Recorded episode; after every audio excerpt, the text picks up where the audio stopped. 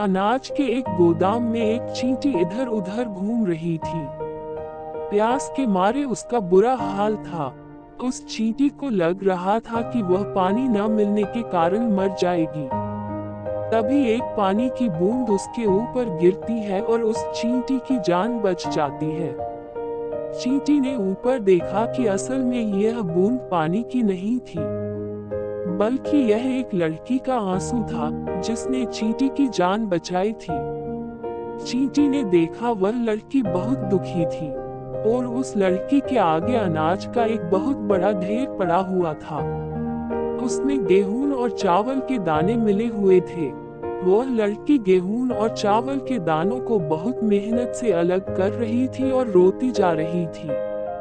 वह रोते रोते कह रही थी मेरी ही गलती से ये दोनों अनाज आपस में मिल गए हैं।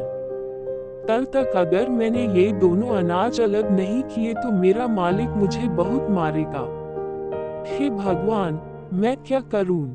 अगर मैं सारी रात भी काम करूँ, तब भी कल तक ये दाने अलग नहीं कर पाऊँगी। चींटी ने उसकी सारी बात सुन ली और उस चींटी ने तुरंत अपने सभी साथियों को बुला लिया। देखते ही देखते वहाँ हज़ारों चींटियाँ आ गईं। आधी चींटियाँ गेहूँ के दाने ले जा रही थी और आधी चींटियाँ चावल के दाने उठा रही थी। उन्होंने गेहूँ और चावल के दो ढेर बनाने शुरू कर दिए। चींटियों और उस लड़की ने मिलकर बहुत मेहनत से काम किया।